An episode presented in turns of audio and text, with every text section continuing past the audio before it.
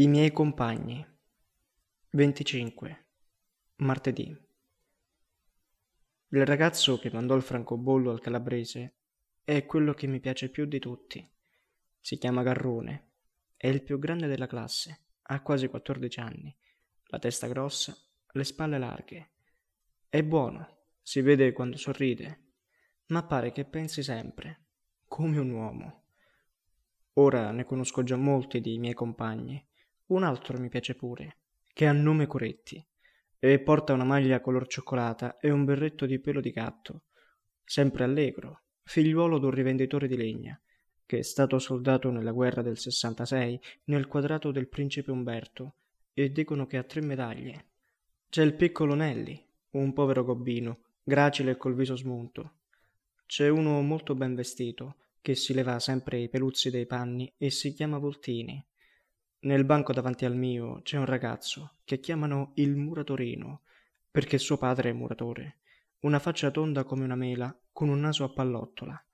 Egli ha un'abilità particolare, sa fare il muso di lepre, e tutti gli fanno fare il muso di lepre, e ridono. Porta un piccolo cappello a cencio che tiene appallottolato in tasca come un fazzoletto. Accanto al muratorino c'è Garoffi, un coso lungo e magro col naso a becco di civetta e gli occhi molto piccoli, che traffica sempre con pennini, immagini e scatole di fiammiferi e si scrive la lezione sulle unghie per leggerla di nascosto. C'è poi un signorino, Carlo Nobis, che sembra molto superbo ed è in mezzo a due ragazzi che mi sono simpatici, il figliuolo d'un fabbro ferraio, insaccato in una giacchetta che gli arriva al ginocchio, pallido che par malato e ha sempre l'aria spaventata e non ride mai e uno coi capelli rossi, che ha un braccio morto e lo porta appeso al collo. Suo padre è andato in America e sua madre va attorno a vendere erbaggi. È anche un tipo curioso, il mio vicino di sinistra, Stardi, piccolo e tozzo, senza collo, un grognone che non parla con nessuno e pare che capisca poco, ma sta attento al maestro senza batter palpebra, con la fronte corrugata e coi denti stretti e se lo interrogano quando il maestro parla, la prima e la seconda volta non risponde. La terza volta tira un calcio. E ha d'accanto una faccia tosta e trista. Uno che si chiama Franti, che fu già espulso da un'altra sezione. Ci sono anche due fratelli, vestiti uguali, che si somigliano a pennello. E portano tutti e due un cappello alla calabrese con una penna di fagiano, ma il più bello di tutti, quello che ha più ingegno, che sarà il primo di sicuro anche quest'anno, è De Rossi. Il maestro, che l'ha già capito, lo interroga sempre. Io però voglio bene a Precossi, il figliuolo del fabbro ferraio, quello della giacchetta lunga, che pare un malatino. Dicono che suo padre lo batte.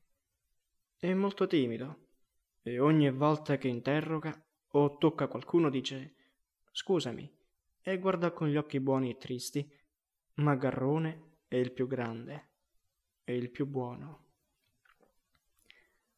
Un tratto generoso. 26.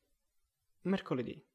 E si diede a conoscere appunto questa mattina Garrone. Quando entrai nella scuola, un poco tardi, che m'aveva fermato la maestra di prima superiore per domandarmi a che ora potevo venire a casa a trovarci, il maestro non c'era ancora e tre o quattro ragazzi tormentavano il povero Crossi, quello coi capelli rossi, che ha un braccio morto e sua madre vende erbaggi. Lo stuzzicavano con le righe, gli buttavano in faccia delle scorze di castagne e gli davano dello storpio e del mostro, contraffacendolo col suo braccio al collo. Ed egli tutto solo in fondo al banco, smorto, stava a sentire, guardando ora l'uno, ora l'altro, con gli occhi supplichevoli, perché lo lasciassero stare ma gli altri sempre più lo sbeffavano ed egli cominciò a tremare e a farsi rosso dalla rabbia. A un tratto Franti, quella brutta faccia, salì sul banco e facendo mostra di portar due cesti sulle braccia scimmiottò la mamma di Crossi quando veniva a aspettare il figliuolo alla porta, perché ora è malata. Molti si misero a ridere forte. Allora Crossi perse la testa e afferrato un calamaio glielo scaraventò al capo di tutta forza, ma Franti fece civetta e il calamaio andò a colpire nel petto il maestro che entrava. Tutti scapparono al posto e fecero silenzio, impauriti. Il maestro, pallido, salì al tavolino e con voce alterata domandò Chi è stato? Nessuno rispose E il maestro gridò un'altra volta, alzando ancora la voce. Chi è? Allora Garrone, mosso a pietà del povero Crossi, si alzò di scatto e disse risolutamente Sono io. Il maestro lo guardò, guardò gli scolari stupiti, poi disse con voce tranquilla Non sei tu. E dopo un momento il colpevole non sarà punito. Salzi. Il Crossi s'alzò e disse piangendo Mi picchiavano e mi insultavano. Io ho perso la testa. Ho tirato siedi, disse il maestro. S'alzino quelli che lo han provocato. Quattro s'alzarono col capo chino. Voi, disse il maestro, avete insultato un compagno che non vi provocava, schernito un disgraziato, pecosso un debole che non si può difendere. Avete commesso una delle azioni più basse, più vergognose di cui si possa macchiare una creatura umana. Vigliacchi! Detto questo, scese tra i banchi, mise una mano sotto il mento a Garrone, che stava col viso basso, e fattogli alzare il viso, lo fissò negli occhi e gli disse Tu sei un'anima nobile. Garrone, colto il momento, mormorò non so che parole nell'orecchio al maestro e questi voltatosi verso i quattro colpevoli disse bruscamente Vi perdono. La mia maestra di prima superiore. 27. Giovedì. La mia maestra ha mantenuto la promessa.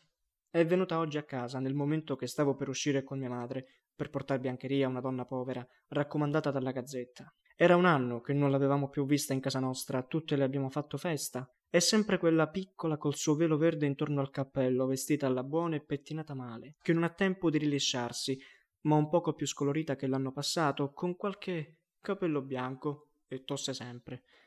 Mia madre gliel'ha detto. E la salute, cara maestra? Lei non si riguarda abbastanza. Eh, non importa, ha risposto, col suo sorriso allegro insieme e malinconico. Lei parla troppo forte. Ha soggiunto mia madre. Si affanna troppo coi suoi ragazzi. È vero.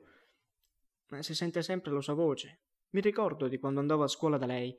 Parla sempre, parla perché i ragazzi non si distraggano e non sta un momento seduta. Ne ero ben sicuro che sarebbe venuta perché non si scorda mai dei suoi scolari. Ne rammenta i nomi per anni, i giorni d'esame mensile, corre a domandare al direttore che punti hanno avuto. Le aspetta all'uscita e si fa mostrare le composizioni per vedere se hanno fatto progressi e molti vengono ancora a trovarla dal ginnasio, che han già i calzoni lunghi e l'orologio.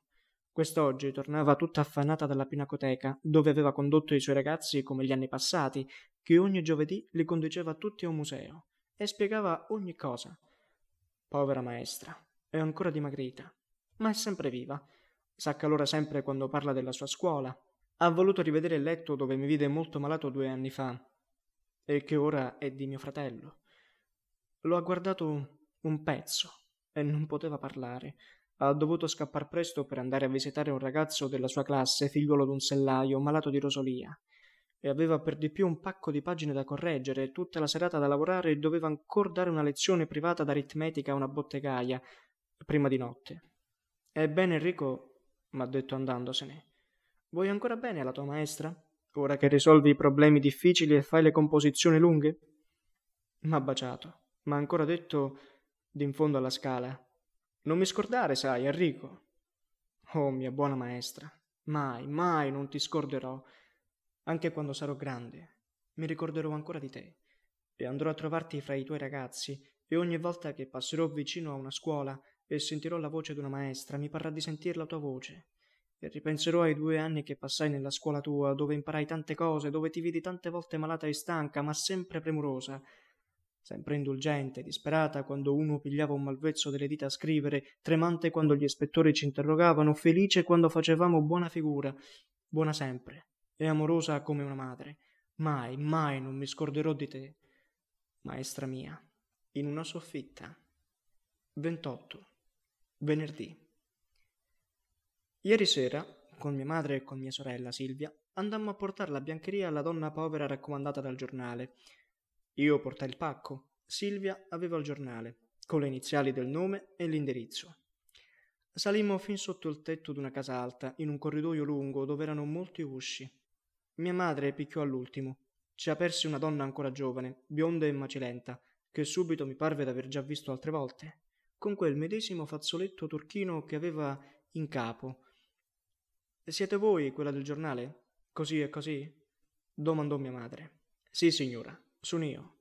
Ebbene, v'abbiamo portato un poco di biancheria e quella a ringraziare, a benedire, che non finiva più. Io intanto vidi in un angolo della stanza nuda e scura un ragazzo inginocchiato davanti a una seggiola, con la schiena volta verso di noi, che parea che scrivesse. E proprio scriveva, con la carta sopra la seggiola, aveva il calamaio sul pavimento. Come faceva a scrivere così al buio? Mentre dicevo questo tra me, ecco a un tratto che riconosco i capelli rossi e la giacchetta di frustagno di Crossi, il figliuolo dell'erbivendolo, quello del braccio morto. Io lo dissi piano a mia madre, mentre che la donna riponeva la roba. Zitto, rispose mia madre. Può essere che si vergogni a vederti, che fai la carità alla sua mamma, non lo chiamare ma in quel momento Crossi si voltò e io rimasi imbarazzato. Egli sorrise e allora mia madre mi diede una spinta perché corressi ad abbracciarlo. Io l'abbracciai. Egli s'alzò e mi prese per mano. Eccomi qui, diceva in quel mentre sua madre alla mia, sola con questo ragazzo, il marito in America da sei anni, ed io per giunta malata, che non posso più andare in giro con la verdura a guadagnare quei pochi soldi.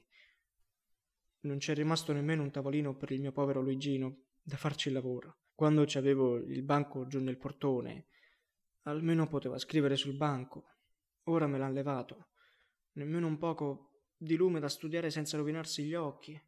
E grazia se lo posso mandare a scuola, che il municipio gli dà i libri e i quaderni. Povero Luigino, che studierebbe tanto volentieri. Povera donna che sono.